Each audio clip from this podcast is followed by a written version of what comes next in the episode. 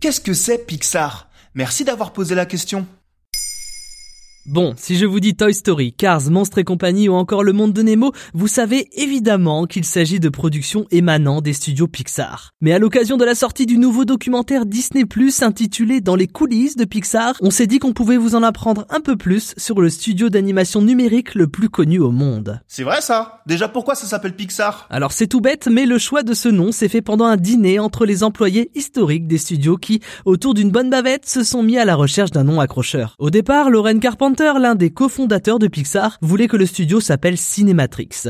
Mais le reste du groupe n'était pas vraiment chaud. Et des discussions est sorti le nom Pixar pour la contraction de pixel et laser. Mais Lauren Carpenter trouvait que ça ne sonnait pas très bien et il s'est fendu d'un pourquoi pas Pixar plutôt. Et après 3-4 bouchées, c'était validé. Ah, et comment sont nés les studios? Pour ça, il faut remonter bien avant ce repas, car officiellement l'embryon de ce qu'allait devenir Pixar fut créé en 1979. Et à l'époque, il s'appelait Graphics Group et était une division informatique de la société de production de George Lucas, Lucasfilm. Mais malgré le fait que cette division était pionnière dans la création 3D numérique, George Lucas décida de s'en séparer et la vendit à Steve Jobs en 1986 pour la somme rondelette, mais pas si énorme que ça dans cette industrie, de 10 millions de dollars. Pendant plusieurs années, Pixar n'était pas à proprement parler un studio d'animation, mais un prestataire de services spécialisé dans la création de logiciels d'animation avec comme produit phare le Pixar Image Computer, un ordinateur spécialisé dans la modélisation d'animation 3D.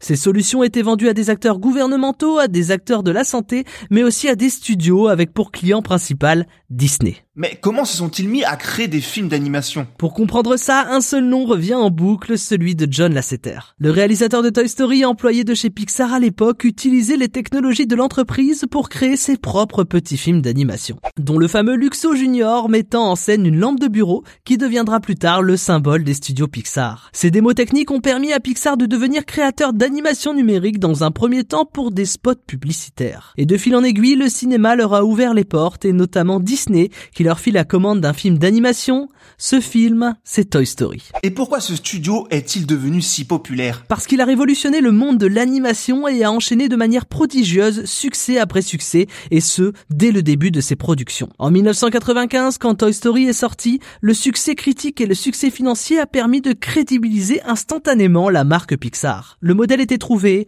Pixar créé, Disney distribué. Mais avec les succès de Mille et une pattes et Toy Story 2, les dirigeants de chez Pixar ont commencé à trouver que la part des recettes empochées par Disney était trop importante compte tenu de leur seul rôle de distributeur. Les relations se sont tendues, mais les succès ont continué à s'enchaîner avec Monstres et compagnie, Cars, Les Indestructibles et Le Monde de Nemo. En 2006, les négociations ont finalement débouché sur le rachat de Pixar par Disney pour la somme de 7,4 milliards de dollars. Mais Pixar eut le droit de rester une entité séparée en gardant ses locaux et son nom. Depuis, le mariage Disney-Pixar a pris et le succès est toujours au rendez-vous film après film. Même si, ironie du sort, l'essor des films Pixar a relégué totalement au second plan les dessins animés chez l'acteur légendaire en la matière, Disney.